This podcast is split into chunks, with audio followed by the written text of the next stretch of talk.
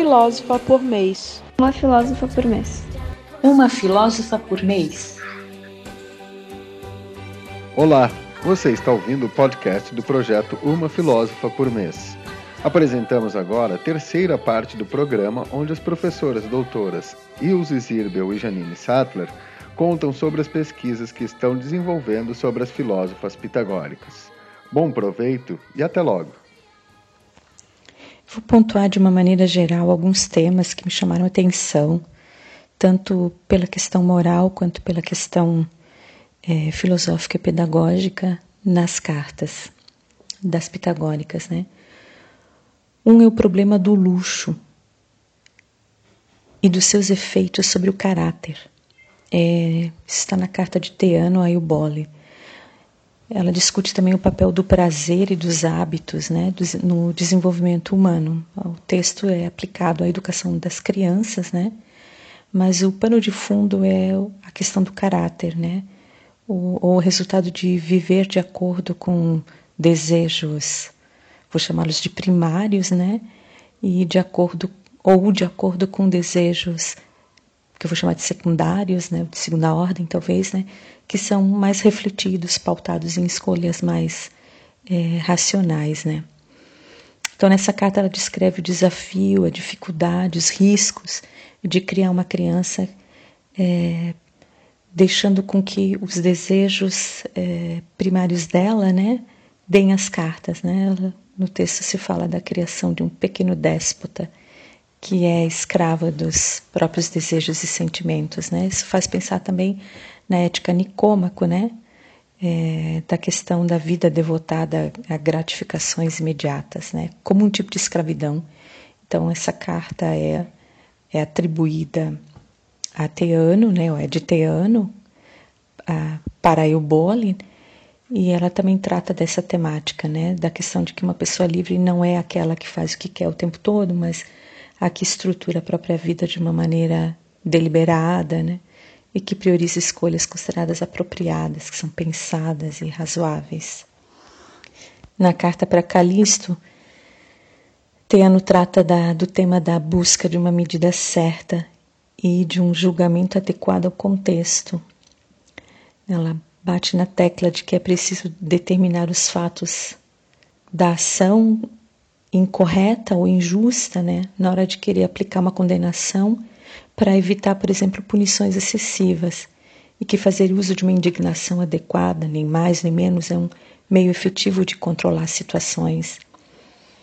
E que algumas vezes abrir mão de uma punição, no caso dos adultos, né, ou talvez de crianças também, fazendo uso de outro meio, como o uso da bondade do perdão, pode ser mais eficaz dependendo do resultado que se quer obter. É, o contexto é um contexto de relações desiguais, né? um contexto de poder. É, está se referindo à questão da escravidão institucionalizada, que é o contexto dessa, dessas mulheres. Né? Me faz pensar na nossa discussão, inclusive moderna, né? de, de formas de punição pública. É, que tipo de justiça aplicar, né? Há quem discuta, por exemplo, a, justiça restaurativa. Nós temos, é, ao invés da justiça punitiva, né?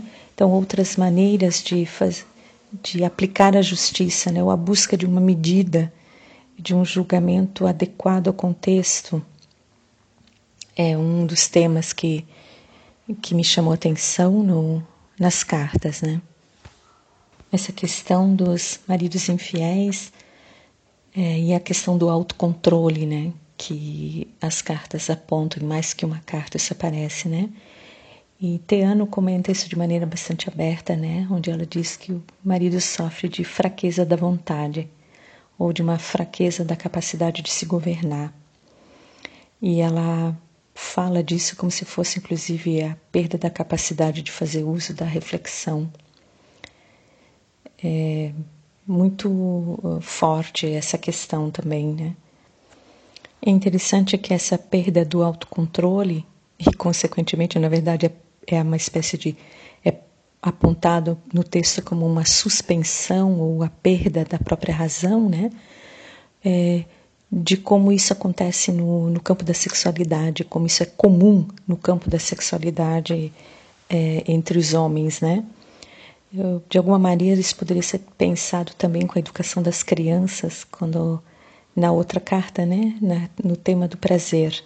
Aqui agora só é um prazer que adultos desfrutam, né, que é o prazer sexual. E a associação entre essa entre ser escravo é, de si cedendo a, a, um tipo de conduta é, agora adulta, né? E no caso aplicada ao tema da sexualidade.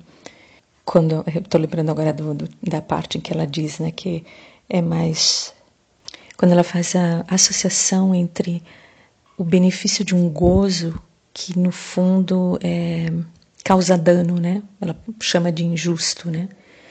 É, e ela afirma que ele é mais vazio, que é, ela diz o que é mais vazio do que um desejo cujo benefício é, do gozo é um mal para uma outra pessoa, a dor de uma outra pessoa.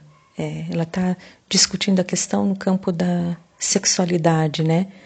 Mas aí eu me lembro de uma parte do, do material da Sarah Pomeroy, onde ela comenta que nos foi passada essa imagem de que a sociedade grega tolerava as relações sexuais extraconjugais para homens, né? Mas que na verdade a gente tem isso vindo de textos produzidos por homens e que esse material é, das pitagóricas nos mostra, é, pelo menos o de Perictione, né? Nos mostra o ponto de vista da, de uma mulher, por exemplo, o efeito do sofrimento sobre as mulheres, né? sobre mulheres presas dentro de uma realidade social que impede a elas o usufruto da sexualidade, vamos dizer, mais plena, né?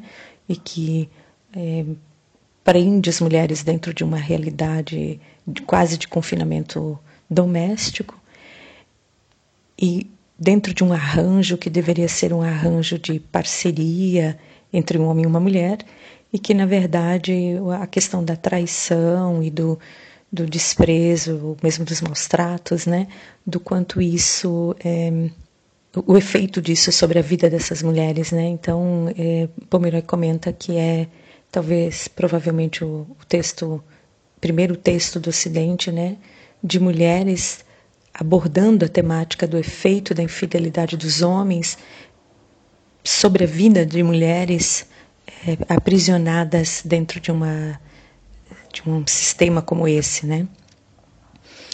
Então, é bastante interessante também pensar isso. Eu acho que nós temos um material que nos mostra que não coisa não era tão bem aceita e de alguma maneira também nós estamos falando do padrão duplo, né? Duplo de moralidade que sempre foi esteve presente, né?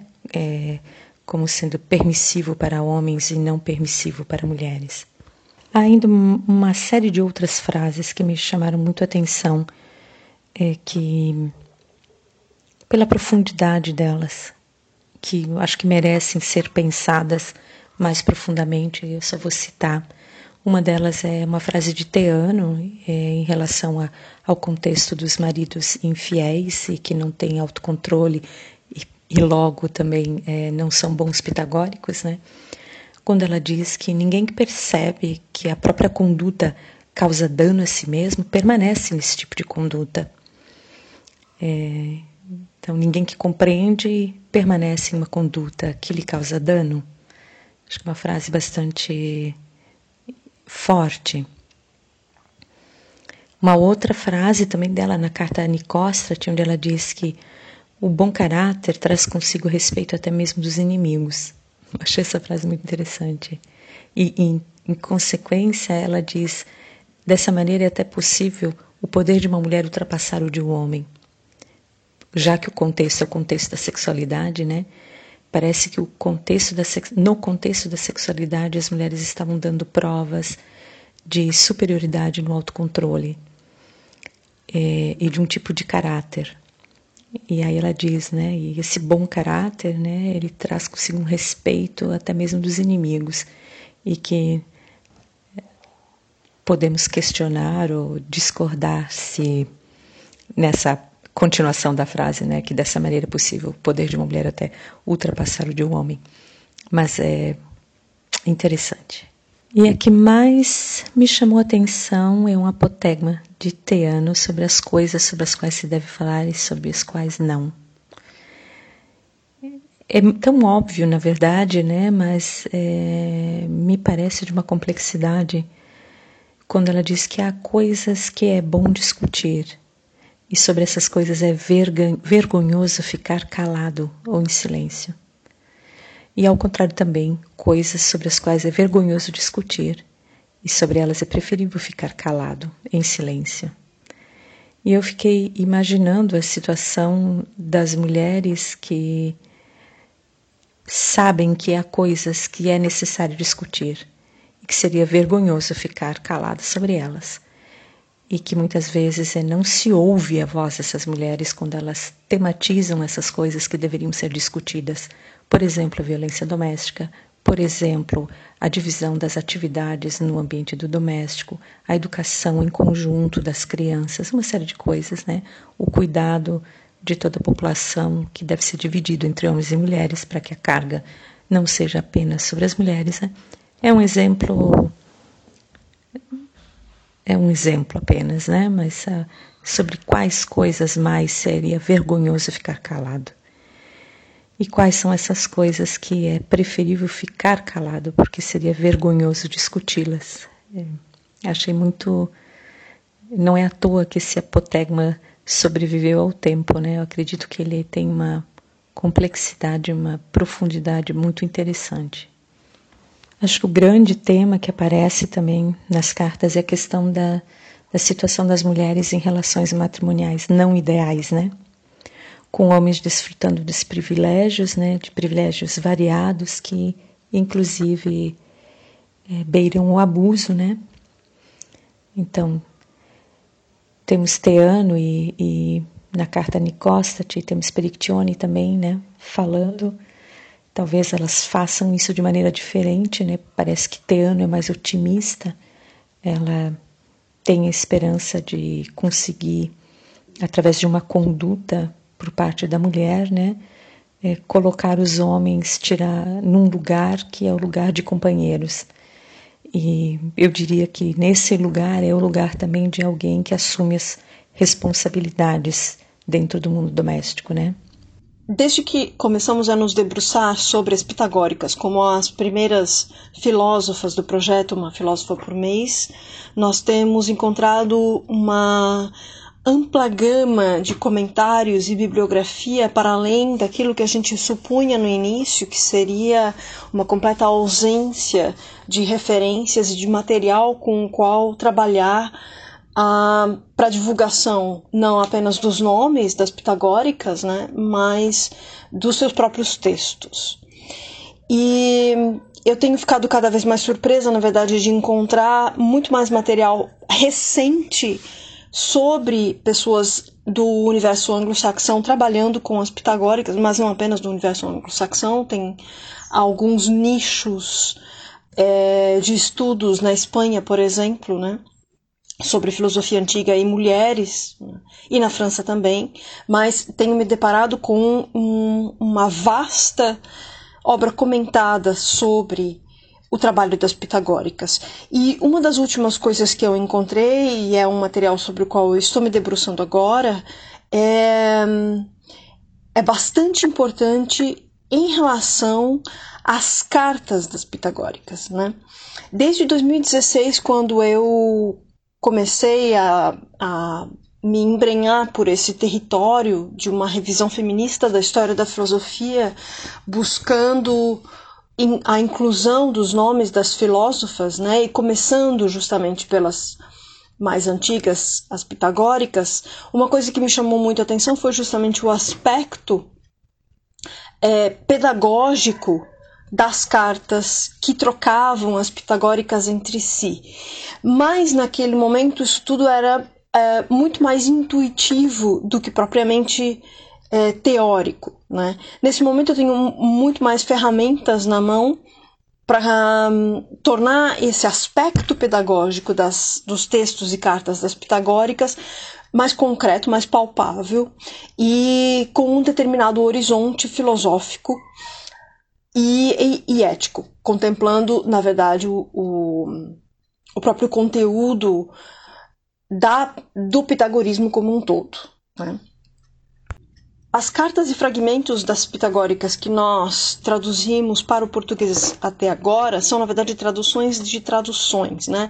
encontradas na, no livro da Mary Ellen Waite, é, portanto, uma tradução do inglês para o português, e no livro do Dueso, portanto, uma tradução de espanhol para o português. Nenhuma dessas nossas traduções é por hora do grego para o português, o que nos deixa com uh, um ferramental de investigação mais empobrecido, embora uh, seja, na verdade, a proposta de colocar em aberto para estudos aprofundados e traduções mais aprofundadas com especialistas em filosofia antiga. Então, neste momento, nós não somos estas especialistas, mas estamos lançando e abrindo a discussão para que a gente consiga fazer desse material algo mais aprofundado e mais especializado.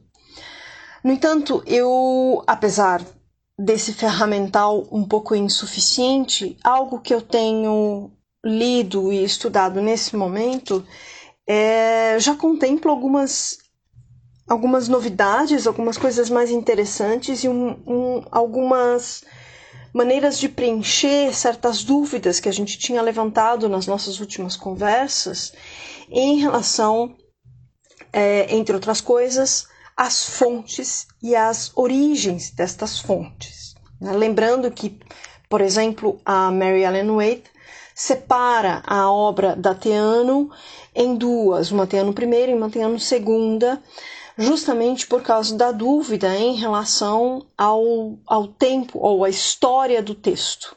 Eu queria comentar uh, o material que eu estou lendo agora, que é da Annette Bourlan Huitzenga e que se chama Moral Education for Women in the Pastoral and Pythagorean Letters ou seja, né, educação moral para mulheres nas cartas pastorais e pitagóricas, e que tem como subtítulo algo que vai estar presente na tese que ela vai desenvolver ao longo do livro, que é Philosophers of the Household, né, ou as filósofas do doméstico. Se a gente quiser traduzir esse household como doméstico. Uh, no desenvolvimento da tese dela, esse household tem uma acepção muito mais ampla, mais larga do que meramente esse universo do, confinado do doméstico, embora ela venha a descrever todo o contexto da elaboração das cartas e da divulgação das cartas, como esse que faz a separação que a gente carrega até a, hoje ainda do universo público e privado, falando nos termos mais contemporâneos, né? mas que tem a particularidade de guardar é, a, a, a necessária ascendência do doméstico para o público como um atravessamento político Uh, que não é exclusividade, obviamente, ali do pitagorismo, mas que, que contempla todo, o contexto histórico da Grécia Antiga, mas também já do período romano, que, e aí é que é a coisa mais interessante da tese que ela está desenvolvendo no, no, no livro, um, que é, é quase muito mais próprio do período helenístico e que seria o período de divulgação das cartas, mas também, e é isso que na verdade agora começa a responder algumas daquelas lacunas que tinham ficado em aberto nas nossas últimas conversas, mas também da elaboração dessas cartas. Então, o, uma das coisas mais impressionantes que eu encontrei no livro dela é uma crítica em relação àquelas que nós pensávamos que fossem, na verdade, as melhores das fontes para a tradução das cartas das pitagóricas, que são um, que é o material que está lá com o Teslev, né, que é uma, um compilado de cartas não exclusivamente dos pitagóricos, mas da, de, de, de, vários filósofos gregos antigos, é, ela faz uma crítica em relação às, aos compilados que são ah, aquelas que nós considerávamos as principais fontes, né, até agora, segundo as informações que, as informações que tínhamos, ah, em relação às cartas em grego, tais como coletadas, por exemplo, pelo, pelo Teslev, e que são as, uh, e que é a origem, na verdade, das traduções feitas, por exemplo, pelo Dueso e pela Mary Ellen Wade. Uma das críticas que ela está trazendo é, refere-se à ordem de colocação destas cartas pelo Teslev. E ela faz essa crítica porque ela está de posse de outras informações e de outros manuscritos. E o que ela gostaria de desenvolver justamente como uma tese em relação a esta ordem é aquilo que ela está chamando de educação do doméstico através de uma determinada agenda de aprendizado, ou que ela nomeia também como um currículo.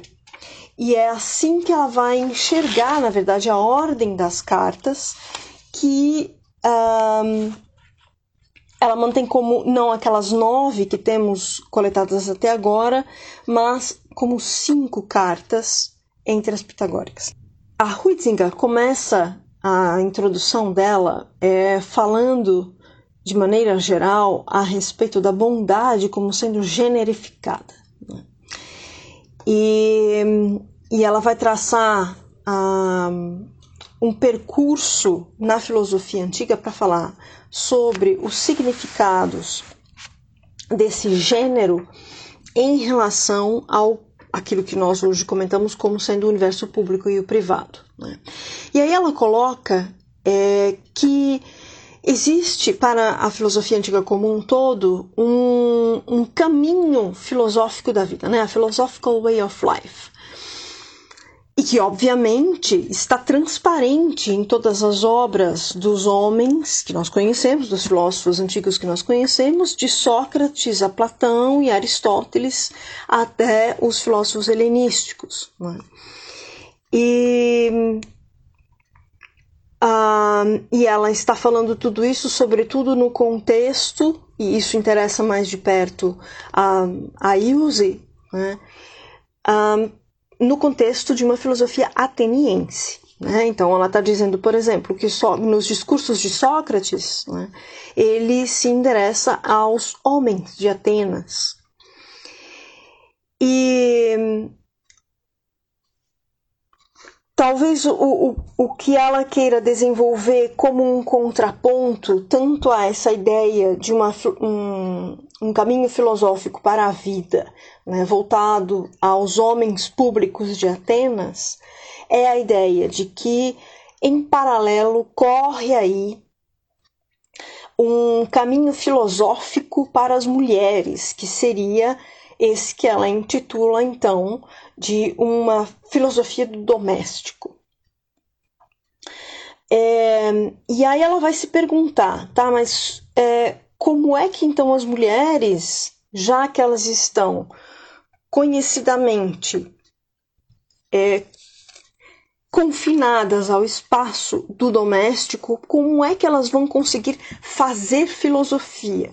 Né? E ela usa justamente o fazer como o verbo fazer propositalmente, né, para dizer assim, existe um, uma questão aqui que é uma questão para além ah, do teórico, para além da contemplação, que tem a ver com, com a prática, né, e que é, atravessaria a, o pensamento da, dos filósofos gregos, mas sobretudo essa linha paralela que ela quer chamar a atenção, que seria essa filosofia, ou caminho filosófico para as mulheres, né.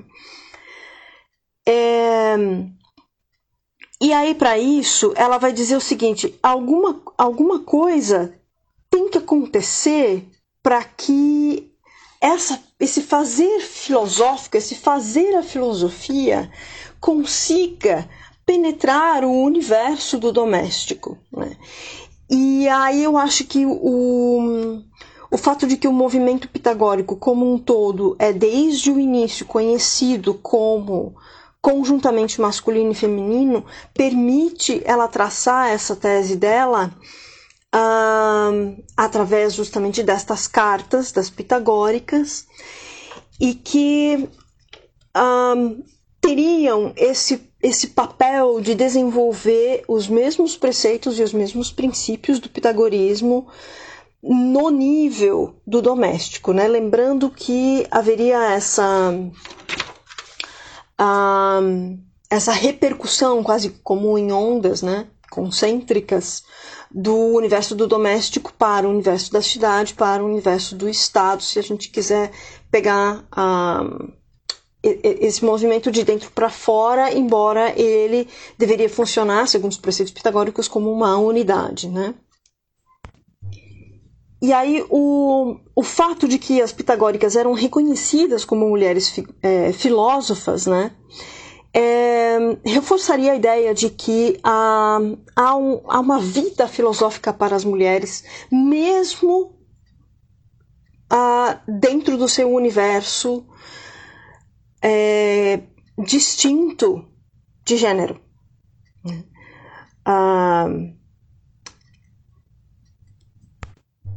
E ao fazer o levantamento do contexto uh, grego-helenístico, do que, que significa esse papel de gênero, né, ela elenca três uh, dos principais papéis, das principais tarefas que as mulheres deveriam cumprir nessa ideia de uma ética do doméstico e que perpassam as cartas das pitagóricas como um todo o primeiro papel, o da esposa, o segundo papel, o da mãe, e o terceiro papel como a, a guardiã do doméstico, ou ela coloca a palavra manager, né? ou aquela que gerencia o universo do doméstico.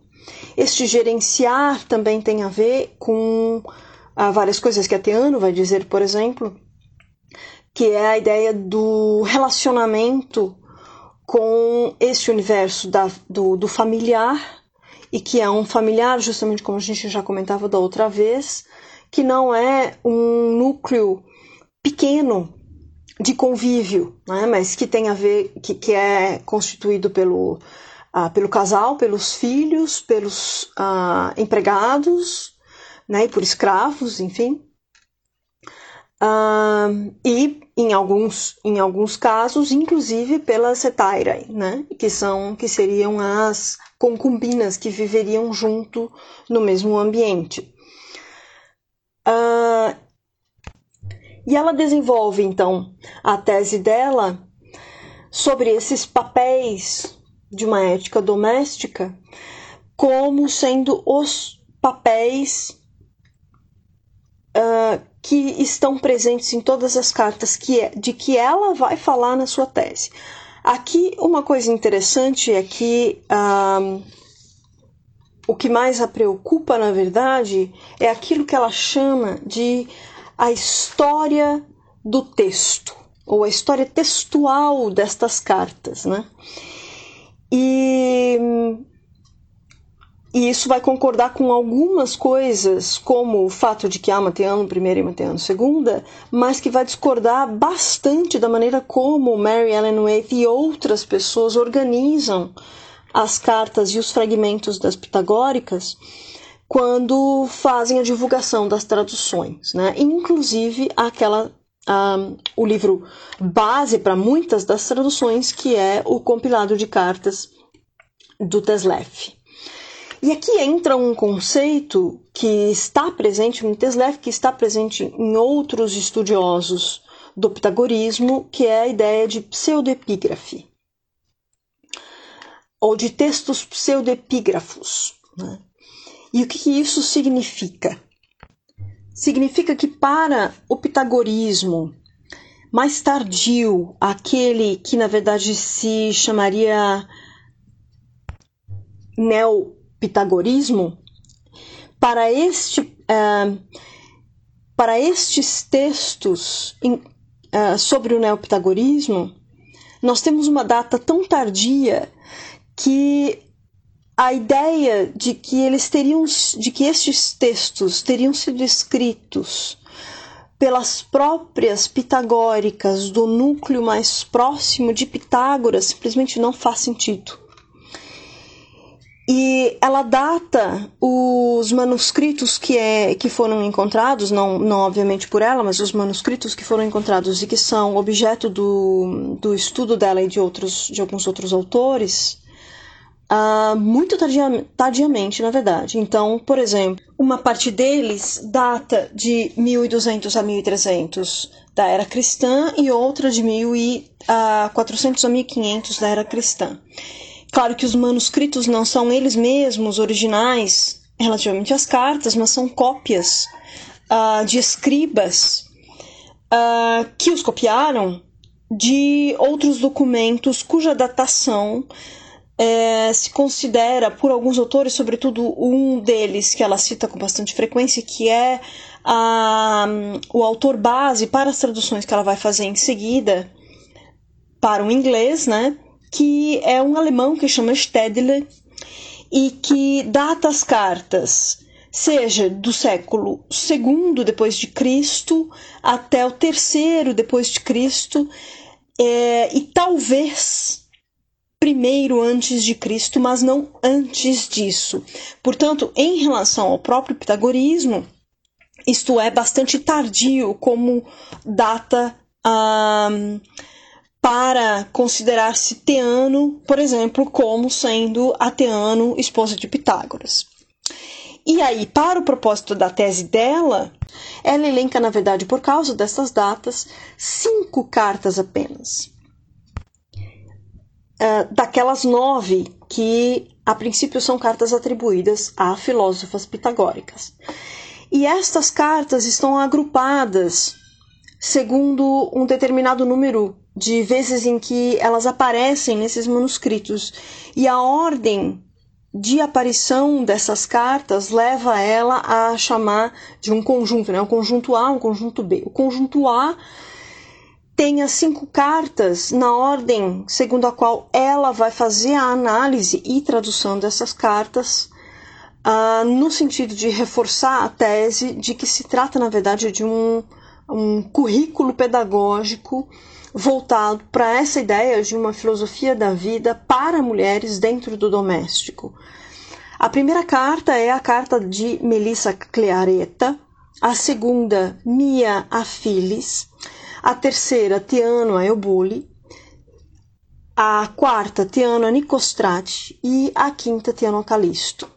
E são estas as cinco cartas, as únicas que, segundo ela, caberiam neste conjunto, que é uma espécie de coleção proposital de cartas voltadas a este currículo. Ela, ela faz a sua argumentação baseada, evidentemente, em uma série de pontos um, que, que, fogem um pouco da minha alçada nesse sentido, mas em relação ao próprio dialeto dórico que está presente nas cartas de uh, Melissa e de Mia, é, e em relação ao, ao, ao estilo das cartas e em relação ao, ao conteúdo presente nestas cartas. Ela faz a sua argumentação construindo a partir desses dados o, e tentando elaborar justamente a partir desses dados o motivo de que essas cartas sempre aparecem em conjunto. É por isso que ela fala né, de, um, de um composto de cartas A ou B como sendo em geral, o modo como elas aparecem no, nos manuscritos encontrados. E ela vai dizer que hum, hum, justamente porque estes, estas cartas são encontradas em conjunto, tal como elas são encontradas nos manuscritos, não faz sentido lê-las em separado. Então, todo o ponto dela tem a ver com a necessidade de que nós façamos a leitura dessas cinco cartas em consequência e em conjunto. Daí ela criticar, por exemplo, a organização aleatória ou a organização segundo uma ordem alfabética é, inglesa ou alemã ou enfim um, nas obras do Tesleff, por exemplo, e da Mary Ellen Wade. E aí, claro, uma pergunta que fica por responder é, e que eu ainda estou tentando entender a partir da tese que ela está desenvolvendo é quem escreveu estas cartas? E parece bastante plausível a, e bastante reconhecida a ideia de que, na verdade, Melissa, Mia e Teano, as autoras destas cinco cartas, são pseudônimos. Não são, portanto, as mulheres do daquele primeiro núcleo pitagórico vivendo junto de Pitágoras. Estes pseudônimos tomam os nomes destas filósofas, segundo a autora aqui, justamente porque naquele, naquele núcleo primeiro do pitagorismo, elas tinham uma reputação como mulheres filósofas. Então, o propósito dos pseudônimos é colocar uma determinada autoridade filosófica e de virtude para que as cartas cumpram o papel que, segundo ela, é este papel de uma espécie de leitura para a vida, uma vida filosófica, e um projeto filosófico de progresso moral, de progressão moral na prática. Né? Então, estas cartas seriam cartas ou uh, cartas que deveriam ser lidas para a virtude.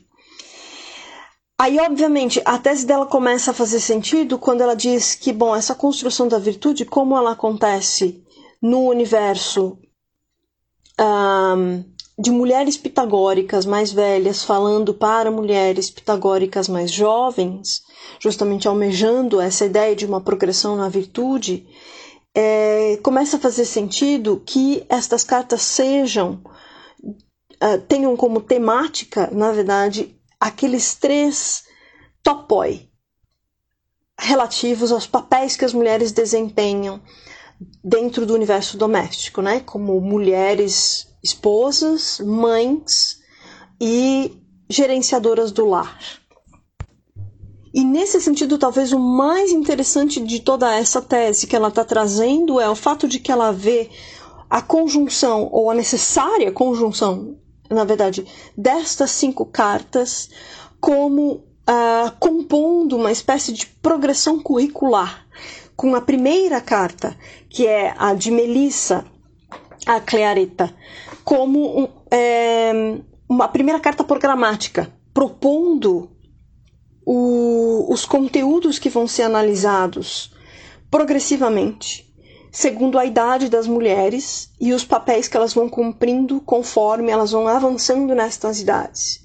E aí por isso que a segunda carta, a da, da Mia, trata ah, das questões das crianças mais jovens, né, dos recém-nascidos, de como que se desenvolve a educação destes recém-nascidos segundo os preceitos que estão colocados ali, de acordo com o pitagorismo, para avançar nas cartas subsequentes de Teano nos outros papéis, que são os papéis de mães de crianças um pouco mais velhas e de esposas que já deixaram as suas crianças para o mundo, né? E que, portanto, precisam também cuidar dos outros do, do, dos, dos, outros papéis de cuidado da, do lar.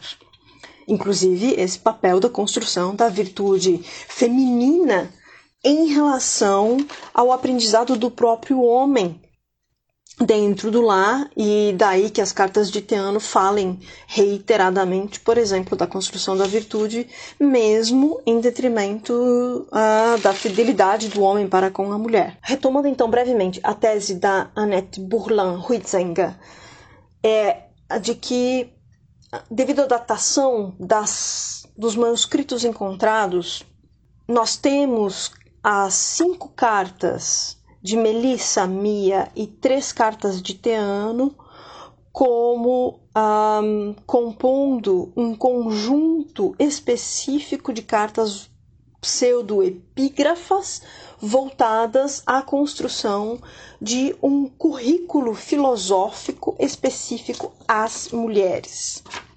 E uma tese que se enquadra no numa tese um pouco mais ampla, que é a ideia de que a, as mulheres na Grécia antiga e helenística participam daquilo que ela e algumas outras autoras estão chamando de uma filosofia do doméstico. Não apenas cumprindo, portanto, os sociais, os papéis sociais, as distinções sociais e as virtudes morais acopladas aos papéis sociais que já estão presentes na sociedade, mas talvez é, repaginando dentro do universo do doméstico uma possibilidade de que esse doméstico comporte sim uma vivência filosófica ou um caminho filosófico para a vida. Nesse sentido, as cartas das pitagóricas, essas cinco cartas especificamente, como ela, funcionando em conjunto, elas desenvolveriam estratégias literárias de construção para uma estrita moral feminina, usando justamente dos pseudônimos das famosas pitagóricas Melissa, Mia e Teano como professoras apropriadas das mulheres, comportando, portanto, autoridade suficiente para ensinar a outras mulheres. É uma coisa que, eu, que ela demonstra com alguns outros dados, a parte, a própria construção das cartas das pitagóricas, é o fato de que na ah, no período helenístico, há de fato um, uma construção epistolar bastante intensa e que serve a leituras públicas e que, portanto, reiteraria a tese que ela está desenvolvendo aqui de que há um propósito na conjunção destas cinco cartas, desenvolvendo este conteúdo programático como.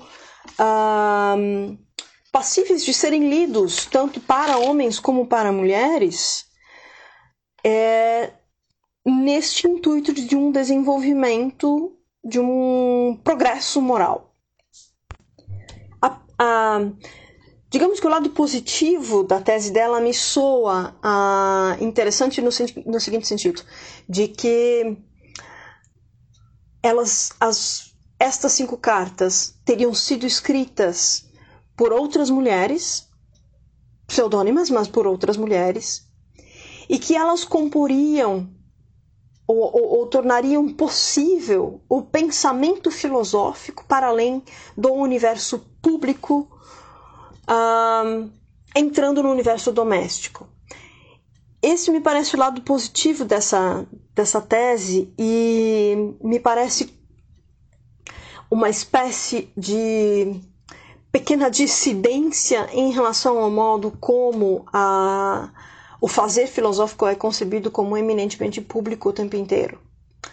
Portanto, a, a, construção destas cartas, a confecção do conjunto dessas cartas, né, a unidade delas funcionando como uma espécie de currículo filosófico de mulheres para mulheres, é, seria bastante revolucionária. Na verdade, esta ideia seria da parte das próprias filósofas pitagóricas bastante revolucionária em relação ao status que as próprias mulheres têm embora dentro do pitagorismo seja um status ainda razoavelmente livre em relação ao pensamento, né?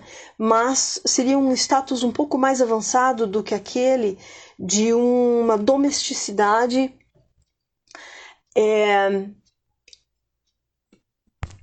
meramente servil. Ou seja, há um elemento uh, presente nas cartas, presente na, na, na, nessa ideia de uma construção de um currículo filosófico que poderia comportar um, um algum grau de subversão filosófica. É, e me parece que há uma outra autora que concordaria um pouco com isso, que é Montserrat Jufresa, não sei se é bem assim que se diz, que que justamente mostra também que a, a figura das pitagóricas, seja então as pitagóricas do seu núcleo inicial, aquelas que, que viveram junto de Pitágoras e nas, com a seita pitagórica, seja dessas, desses pseudônimos vivendo ah, já no, no, no, momento do neopitagorismo, de que elas desempenham, desempenham e mostram, de fato manifestam, ser figuras de exceção uh, para aquilo que se considera do universo próprio da filosofia, né? como eminentemente público masculino e do âmbito do, do discurso oral também. Mas a Monserrat Jufresa também, Jufresa também coloca algumas outras questões e que talvez sejam as questões do lado, digamos, menos agradável da tese que a Huizenga está desenvolvendo aqui, que é por que, que eu preciso de um currículo uh, filosófico para a progressão moral um, que continua reiterando as distinções e os papéis sociais entre homens e mulheres. Claro que essa pergunta é uma pergunta que nós, do nosso um, entorno cultural, filosófico, hoje conseguimos nos colocar. É, mas é o caso de a gente pensar se, se, o, se o contraponto ou o elemento subversivo desse currículo filosófico é suficiente para balançar com a ideia ah, de uma exclusividade masculina sobre a filosofia.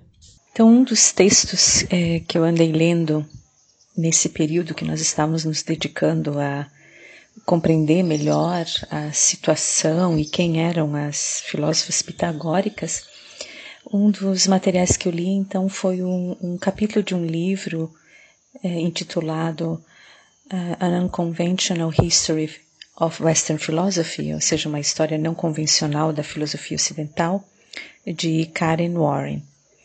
Nesse material, ela tem um capítulo dedicado a algumas das cartas das pitagóricas tardias ou neopitagóricas, né?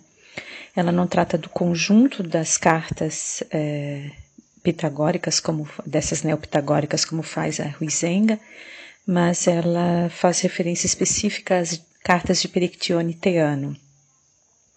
A intenção dela é verificar concordâncias e discordâncias entre essas uh, filósofas, escritoras, é, e, e, Aristóteles.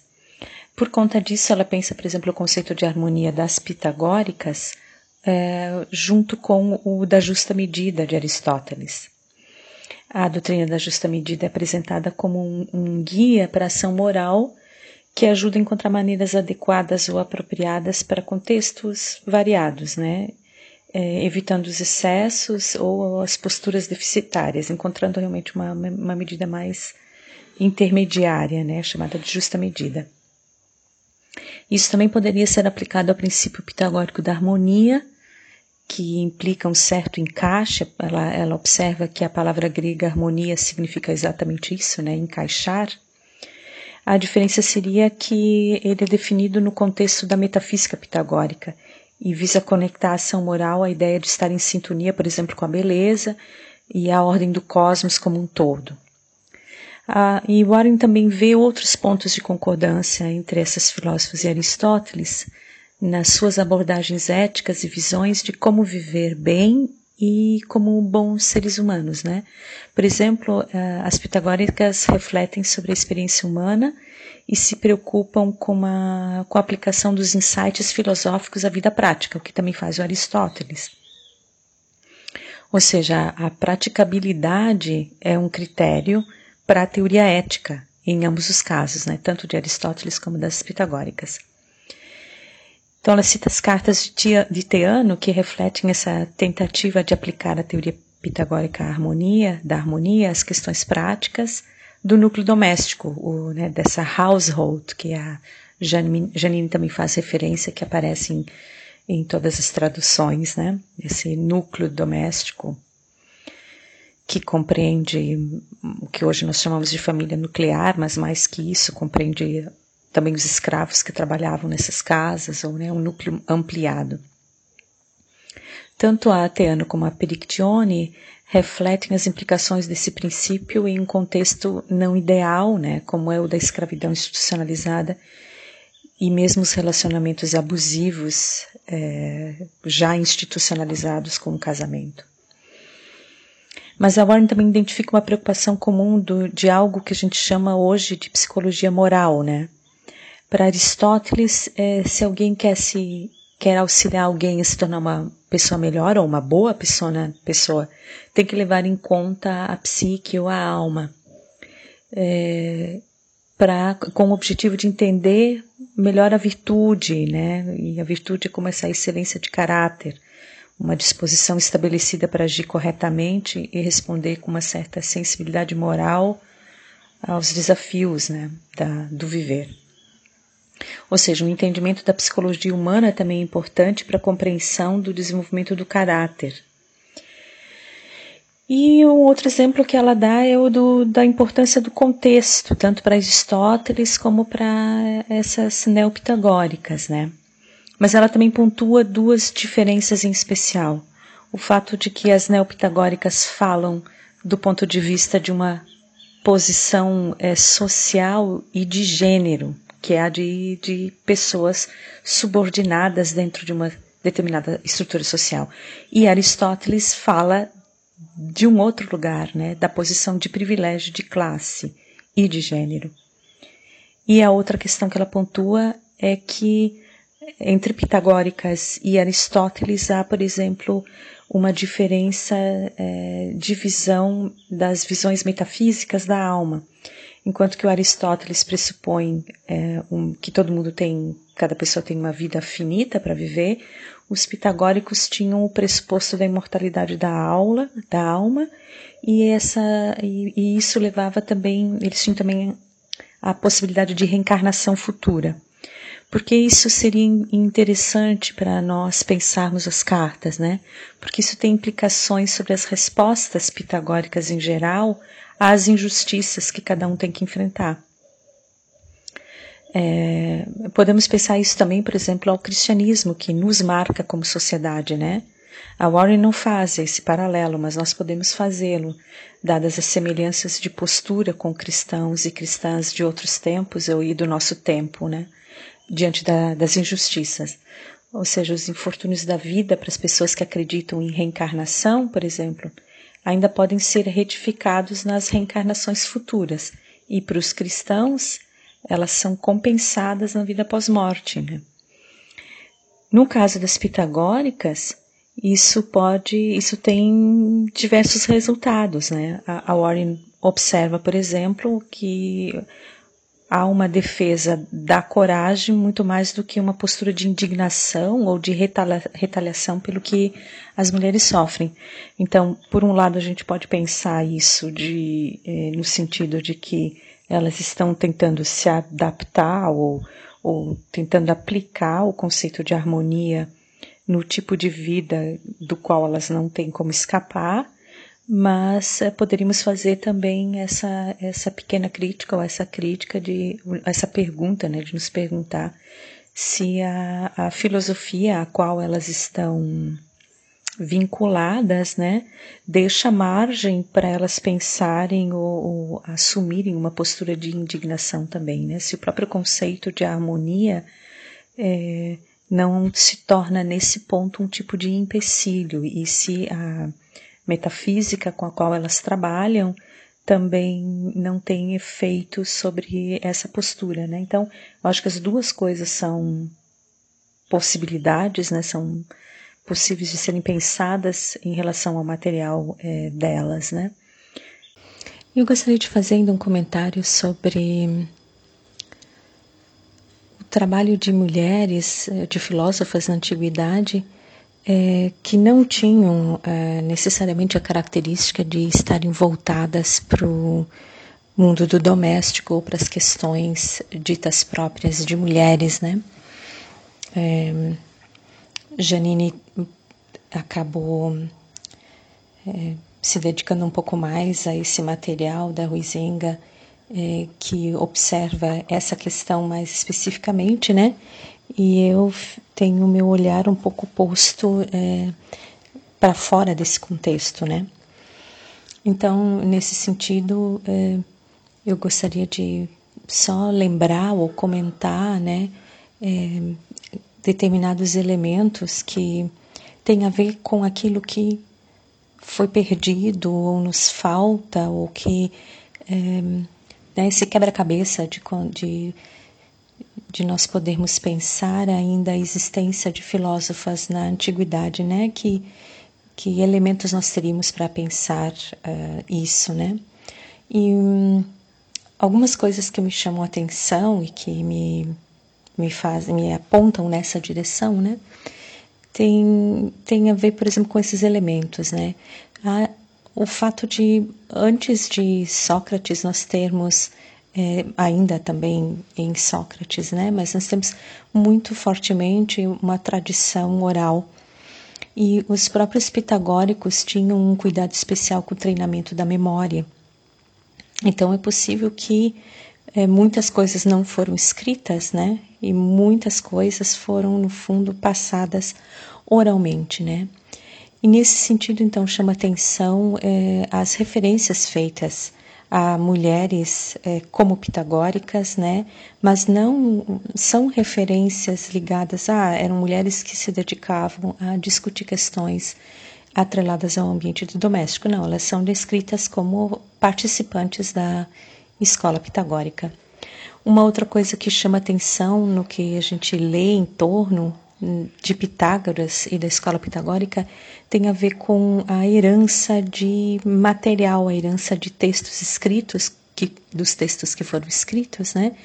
É, a, o fato de que algumas mulheres acabam recebendo como herança esse material escrito, né? Elas são as guardiãs dos escritos é, de pitagóricos ou do próprio Pitágoras, né?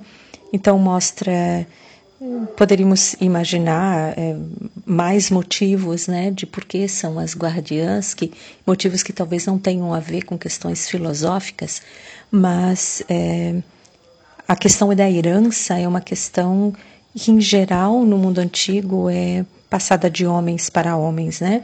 O, o, legado mais importante dos homens é passado para outros homens. Então, essa exceção dessas, desse material ser colocado na mão de mulheres chama bastante atenção também. É, né, podemos elaborar hipóteses, mas há um estranhamento com essa prática em relação à prática de outros grupos e de outras pessoas, né?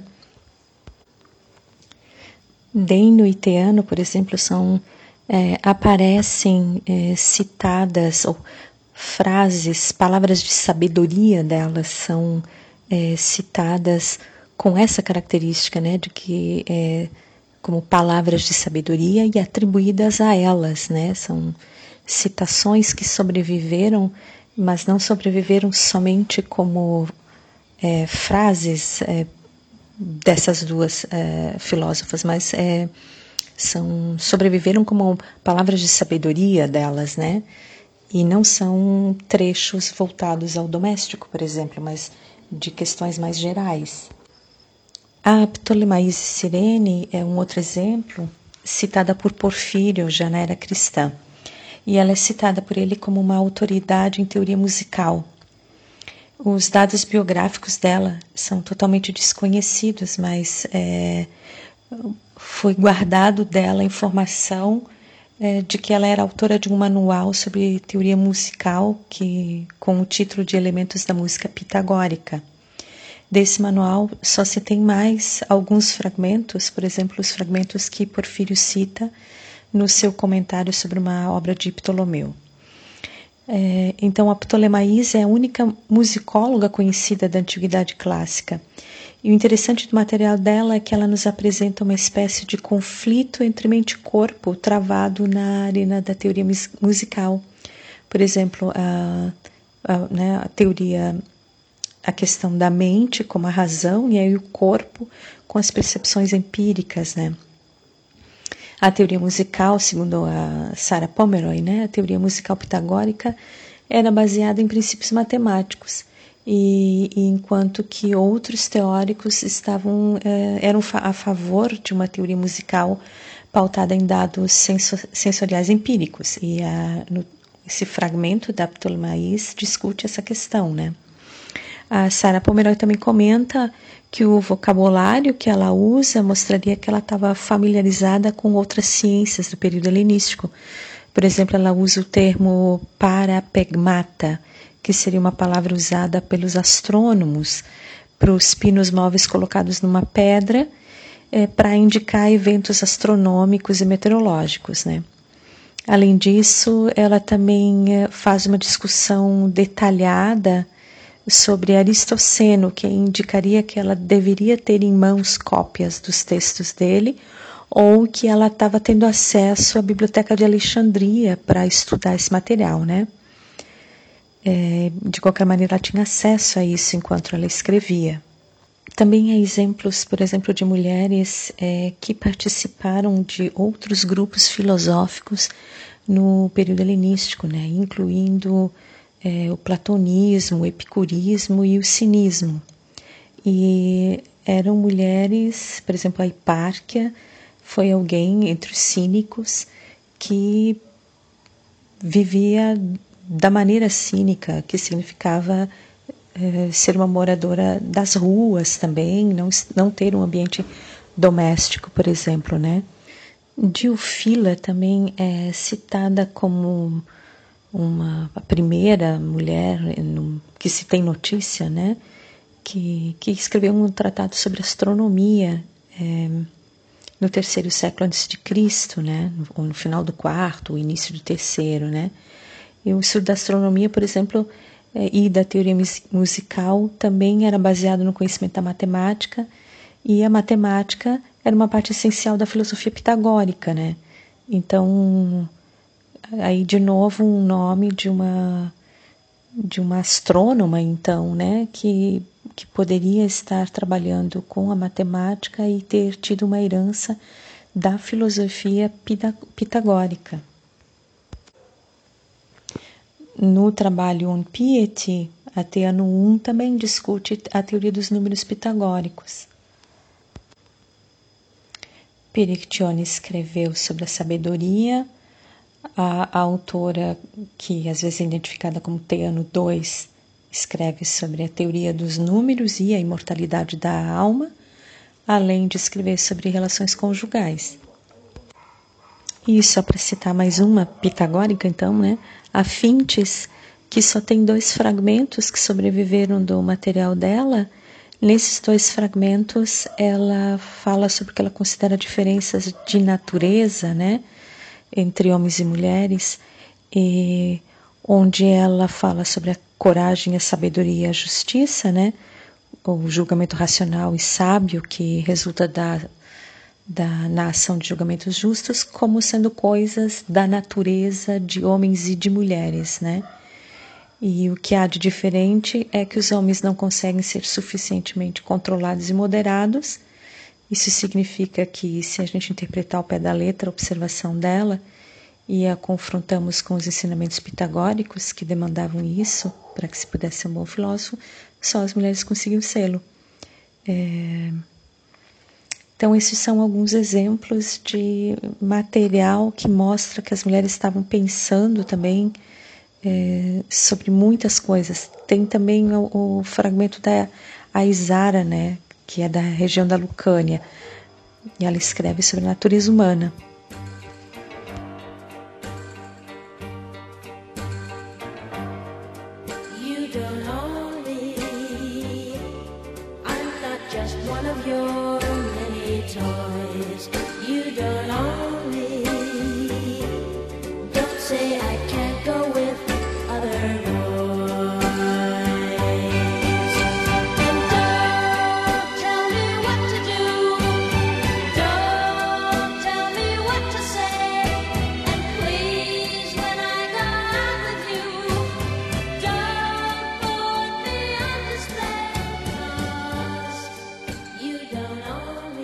Obrigado por ouvir o podcast do projeto Uma Filósofa por Mês. Na trilha sonora deste programa, tivemos a música You Don't Know Me, de Leslie Gore. Fique atento às novidades do projeto Uma Filósofa por Mês no site germinablog.wordpress.com e no nosso perfil do Instagram, arroba Uma Filósofa por Mês. Muito obrigado e até logo!